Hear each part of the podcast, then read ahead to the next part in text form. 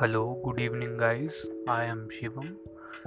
मैं आपको ये कहना चाहता हूँ कि जो छोटे लोग हैं, जो लॉकडाउन में अच्छी तरह से खाना भी नहीं खा पा रहे हैं, जो पैसा नहीं कमा पा रहे हैं, बड़े लोग हैं वो तो उनके पास इतने सेविंग है कि वो एडजस्ट कर रहे हैं अपनी फैमिली को।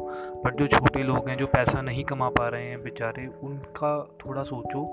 जो छोटे काम हैं, जो छोटे काम करने वाले लोग हैं, उनको आप ज़्यादा से ज़्यादा अप्रिशिएट करो ताकि वो अपना घर चला सकें और खुश रह सकें। उन्हें भी हक है गाइस खुश रहने का। सो प्लीज़ इस बात पर थोड़ा सा आप ध्यान देना, और जितने छोटे लोग हैं जो छोटा बिजनेस कर रहे हैं उनको प्लीज़ सपोर्ट करो।